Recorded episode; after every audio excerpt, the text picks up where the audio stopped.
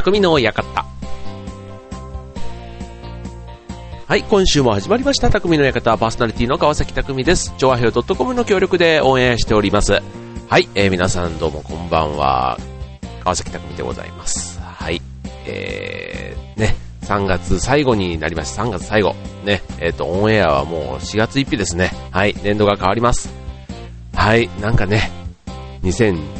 えー、年度で言うと2010年度ですね。はい、2010年。結構なんかね、あの、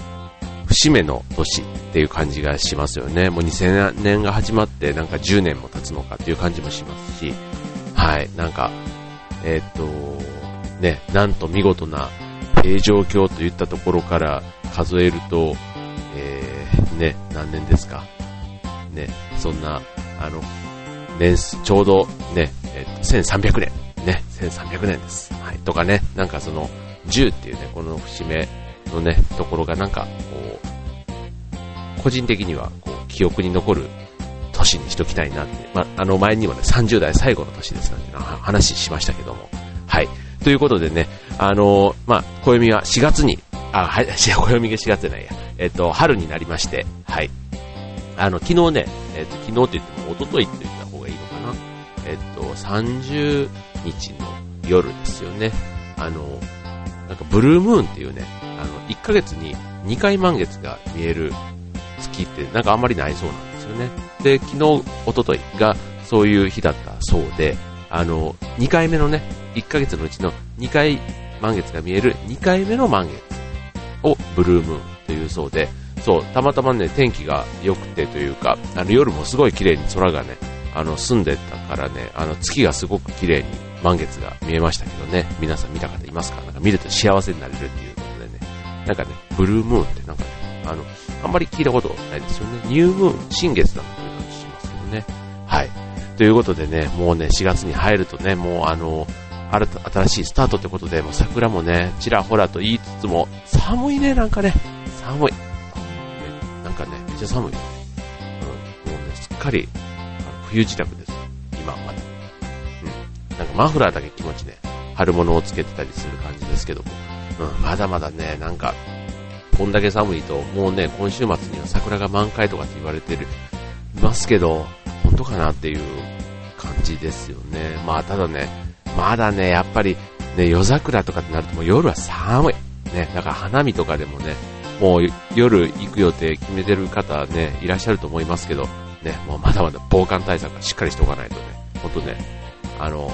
ね、年度変わった出花から風邪なんか引いちゃったりしたので、残念なスタートになりますからね。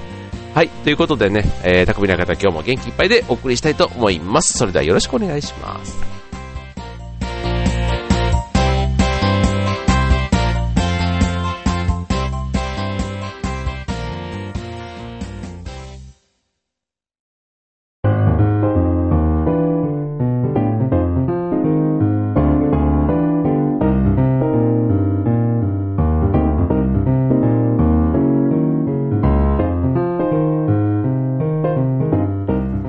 はい、ということで、匠の館、えっ、ー、と、今週は、まあ、ね、春がいよいよもう本格到来、ね、春真っ只中に4月になるとね、なりますからね、ちょっとあの、ね、あなんかお出かけ情報じゃないですけど、そんなところから、えっ、ー、と、ご紹介したいなと思います。はい、ということでね、まあ、といってもね、やっぱりね、最近はね、出かけると言ってもね、やっぱり暗金単ですよ、まあ、前からそうかもしれないですけど、やっぱりちょっと景気も悪いとね、なかなか羽振りよく遠出っていうのもね、あの、まあ、最近我が家はね、ちょこちょこあの、車を買い替えた影響からか、あの 出かけたりはしてるんですけど、そうは言ってもね、毎週行くわけじゃないですから、なるべくね、近場で楽しい、こう、遊び場がないかな、なんてこうね、探すわけですけどね。あの、僕の住んでるその千葉県船橋市というところは、うん、あの、自分で言うのもなんなんですけど、結構ね、都会へのアクセスも便利なんですよね。銀座とかにも、まあ、30分、40分ぐらいでね、電車で出れたりもしますし、ね、東京駅までも30分もあれば行けたりね、する一方で、あの、海の方まで足を運ぶとね、あの、3番瀬海浜公園というところがあってね、そこがあの、都心からは一番近い潮干狩り場、ね、潮干狩り場になってるんですよね。うん。だから、あの、特にね、なんかあの、よくあの、野鳥の保護とかになるようなラムサール条約ですか、野鳥のそういう、あの、保護地区というんですかね、なんかそういうとこには指定はされてないんですけども、あの、浅瀬がね、あって、あの、あと干潟がこう続くね、すごくあの、静かな波が打ち寄せるその浜で、うん、ちょっとあの、小高い上、奥から、あの、東京湾を見るとね、ちょうどあの、浅瀬と海と富士山なんかここね、見えたりするね、すごくあの、うん、海だけじゃなくて、そういう芝生広場みたいなのもあってね、あの、ね、家族で行くにもいいですし、あの、ちょっとね、あの、デートでちょっと、あの、ハイキング気取りというかね、外でちょっとなんか食べ、食べ、ね、コンビニでちょっとお弁当とか調達して過ごすにもとてもいい公園なんですけど、ここね、潮干狩りが毎年ね、えっ、と、今年はね、4月の9日から、ね、4月9日から6月28日までということでね、確かにこの時期ね、潮の看板のタイミングで、あのね、潮干狩り場が開きますので、うん、すごく混雑するんですけど、僕は毎年行くんですけど、近いから、うん、近いから行くんですけど、結構ね、僕ね、大人になるまで潮干狩りってやったことがなくてですね、やっとか、やったことがなくて、うん。あの、意外とね、地味なんですけど、あの、楽しいですよ。なんかね、あの、没頭というかね、あ、これって没頭してる状態なんだって。でもね、あの、ずっと下見てるからね、あの、立ちくらみします。うん、するんですけどね、やっぱりこうね、あのー、ま、自然の開花と言われると、えっ、ー、とね、5月ぐらいに行くと、ちょっと自分の実感ですけど、に行くとね、もうね、あの、巻いた貝っていうんですか、うん、巻いた貝がやっぱり主になるんで、逆にね、今、このね、4月9日にすぐ行くとね、まあ、あの、巻いた貝ももちろんあるんですけど、あの、去年からのね、取り残しっていうんですかね、それがね、すっごいこう、ぷくぷく育った大きいやつがね、いるんですよね。で、あとね、こんなこと言っていいのかわかんないんですけど、あの、その潮干狩り場ってこう網が張ってあって、その中でやるんですけど、その外にもね、やっぱり去年からの生息してるやつがいるんでしょうね。結構ね、あの、今の時期、もう4月9日の前ですけど、ほんと今週末ぐらいとか、あの、その周辺とかでもガリガリやってるとね、意外となんかいろんな貝が取れるっていうのがね、この4月初旬、まさにあの、潮干狩りピークになる前の、うん、楽しみ方かななんていうふうに思います。うん、ちなみにこちらの、ね、3番線海浜公園、まあ、近い方はね、いいかと思うんですけど、なかなかちょっと遠い方もいらっしゃるので、ちょっとそういう意味では、ね、あの、ぜひ行ける方は行ってくださいということなんですけど、うん、まずね、潮干狩りのポイントだけね、ちょっとお知らせしますとね、うんまあ、いついつ出かけるっていうのもね、あの、潮のね、あのー、看板のね、タイミングをちゃんと見計らっていかないとダメなので、一番いいのはね、やっぱ大潮ですよ。大潮。うん。だからね、この大潮の時期、あと大潮、中潮、小潮っていうのかな。まあ、でもだから大潮ですよね。うん。えっとね、ちなみに、えー、もうこれね、あの月の、あの、引力で潮の看板の時間とかで決まってきますからね。はい。これね、えー、っと、いつもね、やっぱりゴールデンウィークってね、なんかそういうのにはちょうどぴったりな周期みたいですよね。はい。でね、4月からオープンするわけですけども、4月のね、大潮のピークはね、えー、っと、まず、今日。今日です。すごい。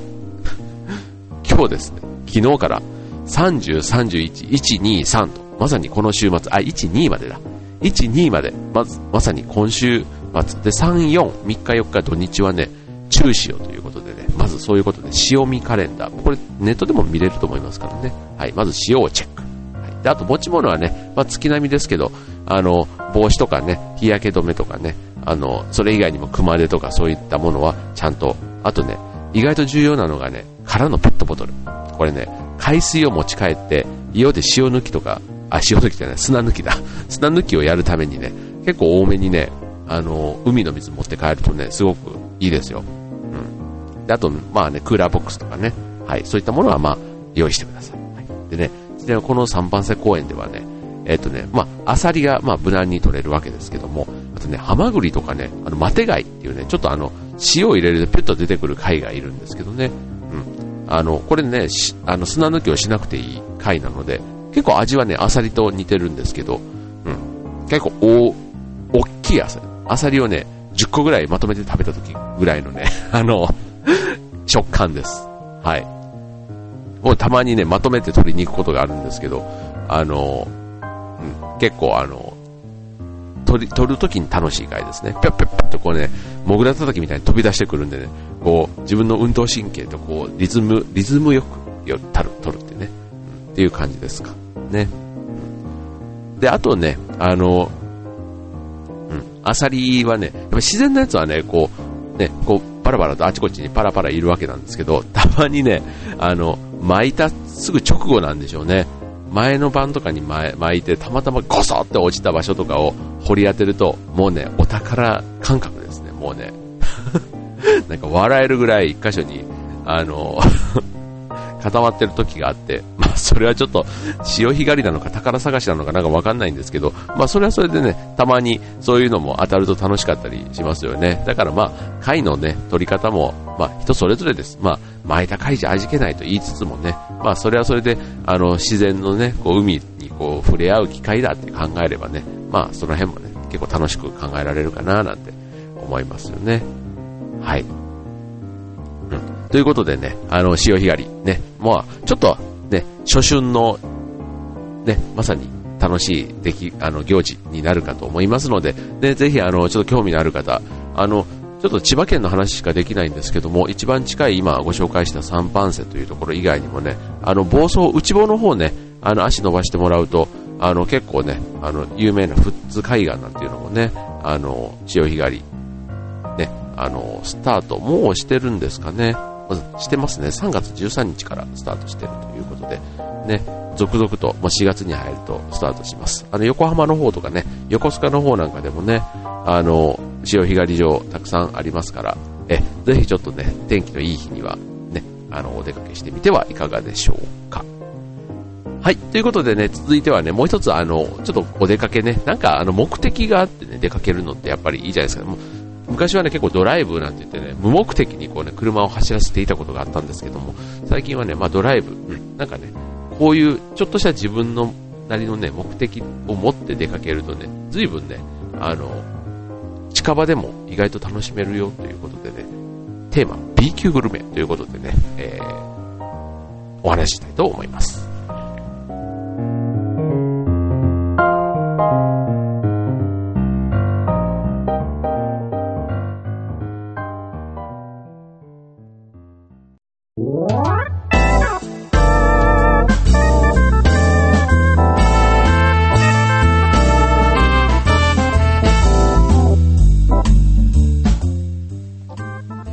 はい、えー、それでは、匠の館、えー、続いてのコーナーですけども、はい、えー、っとね、B 級グルメ。ね、あのー、どこの B, B 級グルメね、あの、まあ、要は地元のな、あ、地元のなだって。地元の名物です、要は、うん。地元の名物で、しかもみんなが好きな、あと価格が安い。うん、結構ね、B 級グルメ通っているので、あの、またこれも定義がね、結構人それぞれあるかもしれないですけど、僕はね、うん、みんなが好きな地元の安い名物、うん、そんな感じでね、B 級グルメをあの勝手に定義しておりますけども、はい。ね、どんな B 級グルメを思い浮かびますかね？結構ね、ラーメンとかはね、まさに B 級グルメの代表格で、ね、いろんなご当地ラーメン、ね、ありますよね。佐野ラーメンとか、あの、ね、あとどこだろう？僕の住んでたというか、実家の方の、あの、大阪の方で言ったら、天理っていうね、奈良県のね、天理ラーメンなんていうのもね、結構有名だったりしますしね。はい。もうあと、お好み焼きとか、もんじゃ焼きとか、あとカレーなんかもね、B 級グルメの結構代表格で挙げられますかね。はい。ということで、そんな中でね、えー、皆さんはどんな B 級グルメが好きかっていうのもあるんですけども、うん。まあ、一応ね、まあ、千葉県に僕が住んでるということもあるんですが、あの、千葉県の B 級グルメのね、代表ではないんですけども、ちょっと近場のね、あの、東京都内でね、あの、なんか最近気になってる B 級グルメのご紹介です。うん、これね、B 級グルメ旅じゃないけど、あの、絶対ね、そういうね、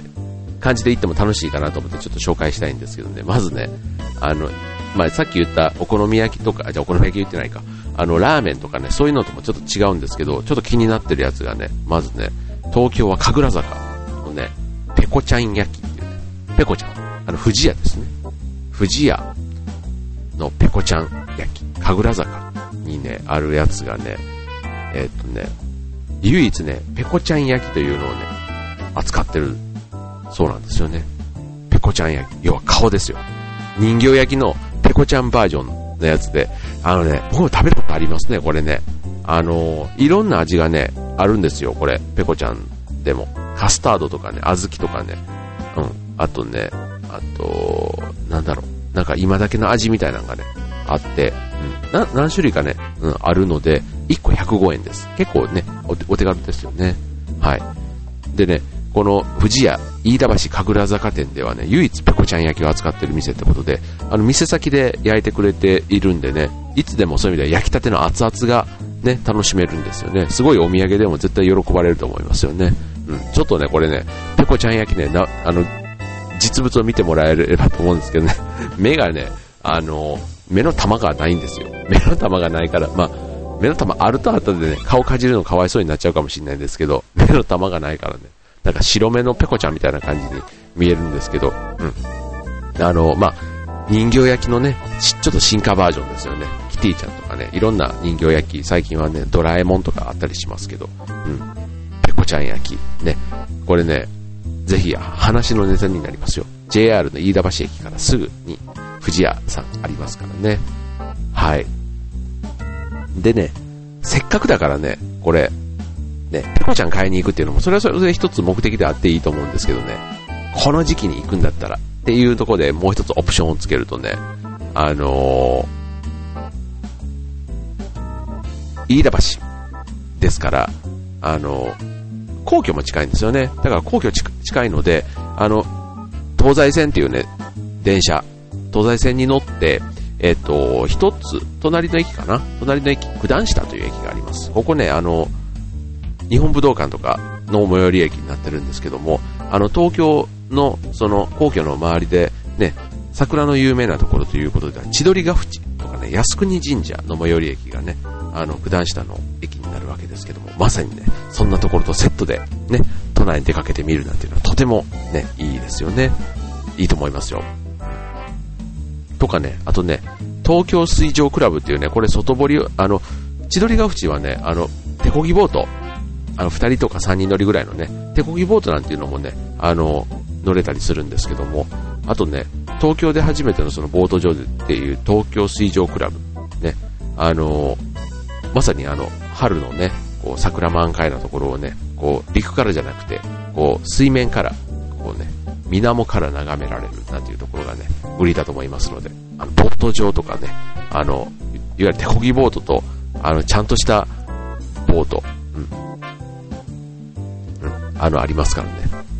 電話番号はね、ちなみに03-3260-8068だそうです。はい。ね。ぜひ、B 級グルメと桜満開の旅ということでね、ちょっとそんな、えー、ご紹介を一つでした。はい。あとね、うん。浅草のね、もんじゃコロッケって知ってます、うん、あの、もん、もうそのまんまです。もんじゃとコロッケ。うん、あの、もんじゃ焼きをこう食べ歩きできるようにってことでね、作った、これね、浅草は、えー、どこでしょうね。えっ、ー、と、お店はね、えー、浅草のもんじゃコロッケっていう店があるんですね 店の名前と商品名が同じ。うん、で、コロッケが200円でね、売っているんですけども、これ浅草駅、えっとね、もう雷門のすぐ近くですね。はい。そう。もんじゃとコロッケ。なんか美味しそうですよね。でもね、あの、カニクリームコロッケみたいなね、あれのもんじゃバージョンっていう風に思えばいいかもしれないですね。はい。こんなね、あの、一つね、いろんな名物ありますけども、ね、ちょっとこういう B 級グルメってね、結構、やっぱ地元の人が好きっていうだけあって、あの、よく名物うまいもんなしっていうね、あの、話もありますけども、あの、うん、B 級グルメに限っては結構名物はね、当たりが多いのかなというふうに思います。なんかね、皆さんのおすすめ B 級グルメあったらぜひね、番組でも紹介したいと思いますので、ね、連絡ください。うん、ちなみにね、浅草だとね、あと、なんかさっきのね、えー、あの、ボートの話じゃないですけども、うん、一緒に行くんだったらね、僕はね、花屋敷がおすすめですよね。ね。あの、言わずと知れたこち亀でもよく出てくる、あの、老舗の遊園地ですけども、もしね、家族で行くんだったら、あの、浅草全体がね、見渡せる、あの、B タワー。ね、B タワー、あの、わーんと上の方上がっていく、ちょっとしたなんかあの、で、上でくるくる回るやつがあるんですけどね、うん、これね、おすすめですよ。ね、今ね、この季節に行くとね、まさに浅草と、あの、前にも、放送でちょっとお伝え、あ、話しましたけどね、東京スカイツリーがね、もう目の前にガーンと見えてきますからね、うん。この時期だから、まさにあの建設中の東京スカイツリーを見てみない？なんていうのもね、意外とこれね、いいと思いますよ。はい。ということで、ね、春のお出かけ、ブラッとお出かけもね、ブラッと出かけるのもいいですし、目的持って出かける、どっちもね、うん、僕はいいと思うんですけど、最近ね、うん、目的、ちょっとね、そんなにね、ガツガツね、あの、混んでるとこに行くとかね、そういうんじゃなくて、あんまりみんなが行かなさそうなね、穴場を、こう、マニアックにね、目的意識を持っていくなんていうのはね、僕は個人的にはおすすめな春のお出かけガイドとしたいなと思います。はい。ぜひ参考にしてみてください。それではエンディングです。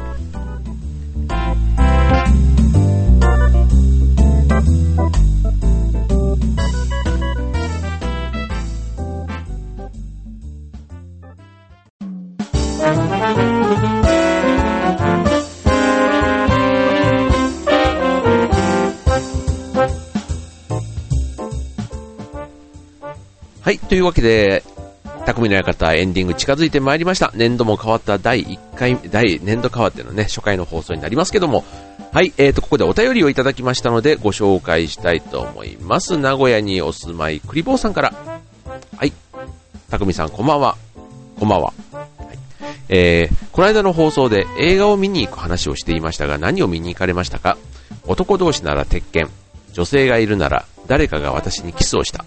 子供と一緒なら、ダレンジャンをおすすめします。どれも試写会で見たんですが面白かったですよ。とところで、今度、超和平 .com にのイベントに参加されるそうですが、ボーリングのスコアのアベレージはどれくらいですか？ということでね。はい、あれ、いつも聞いていただいてありがとうございます。はい。でね、あの、映画の話ということでなんですけど、うん。あの、昨日ね、たまたまいつもあの映画に行く映画仲間がいるんですけどね、映画の回をね、行く予定だったんですけど、ちょっと僕がね、仕事終わるのが遅くなって、すっかりレートショーしか見れなくなったから、結局ね、あの、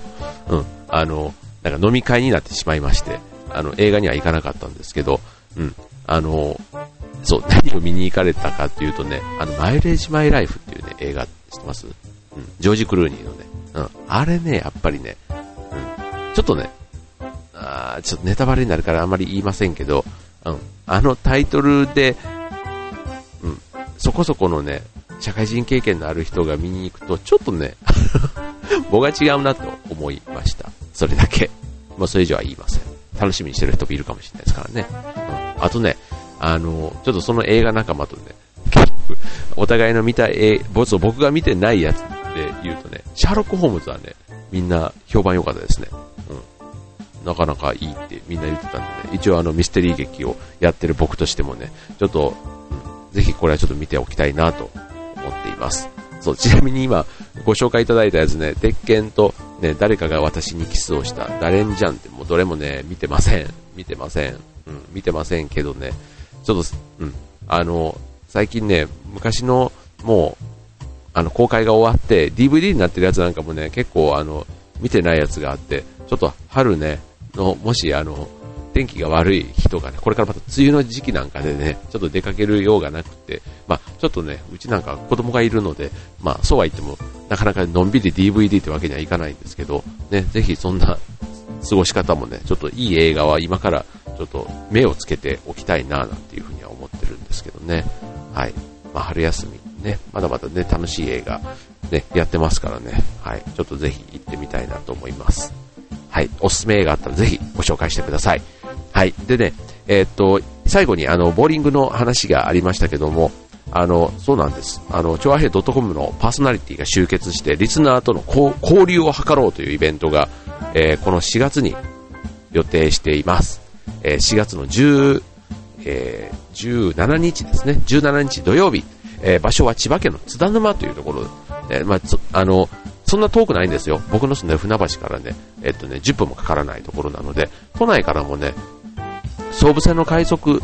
に乗ると30分ぐらいですかね。で、着くところの駅の近くにあるボーリング場でイベントを予定しています。はい。で、僕のボーリングのスコアですけどね、一番良かったのは210ですね。はい。はい。思えば、そう、それまでね、あんまりね、100、でもアベレージで言うと140ぐらいです。140ぐらい。うん。まあ普通ですよね。普通ですか？うん。普通。うん。結構ね、これでも、昔、大阪でやってた頃は、まあまあ、あの、うまい方なのかなって思ってたんですけど、こっちに出てきてからね、意外とね、170、80ポンって出す人がね、大体1回行くとそういう人がいたりして、うん。なんか、あの、自分の140がいつも霞んでしまうんですけど、たまにっていうか、1回だけ200超えたことがありますね。なんかね、こういうね、あの、ボーリングもそうなんですけど、あんまりなんかテクニックがあるわけじゃないんで、こう、こう、なんだろうな、狙ってこう、要はぐーんとこうカーブする球が投げられるわけでもなければ、意外とね、ずっとーんとこうね、投げるだけなんですけど、そう、だから、ね、真ん中よりちょっと外して、ね、投げた方がこうストライクに行くとかね、なんか勝手にそんな思い込みでやってるだけなんで、たまにそんなんでね、ターキーとか出たりすると、なんかね、変にそこで運を使ってるしまってるみたいで、な、ね、なんかそこまで別に良くなくてもいいのにとかって思うと、また次もストライクでね、4回連チャンとかね、ストライクが出て、前はね、200超えたみたいな、そんなところでしたけども、はい。うん、決してね、うまいわけではないです。はい、断言。ですから、あの、まあ、基本的にね、あの、パーソナリティ我々との渾身ね、あの、楽しんでもらえればなということで、催される回ですので、はい。ぜひね、お時間許す方はね、その後懇親会もね、お食事会も込みで、はい。ボーリング代の靴代全部込みで、えー、3000円ということでご案内していますので、ちょっとボーリングにしては高いかなという感じをね、するかも、するかもしれないですけど、その後のね、あの、食事も、あの、セットで3000円ですので、うん。ぜひね、ちょっとね、いろんな、普段喋ってるこいつはどんな人なのみ。顔も、写真では見たことあるけど、動いてる顔はどんな顔なの？ね。そんな、あの、別の楽しみでね、お越しいただけても嬉しいなと思いますので、はい、えー、ぜひね、春の予定の一つに組み込んでいただければと思います。はい、ということで、えー、4月最初の放送、匠の館はここまで。バイバーイ。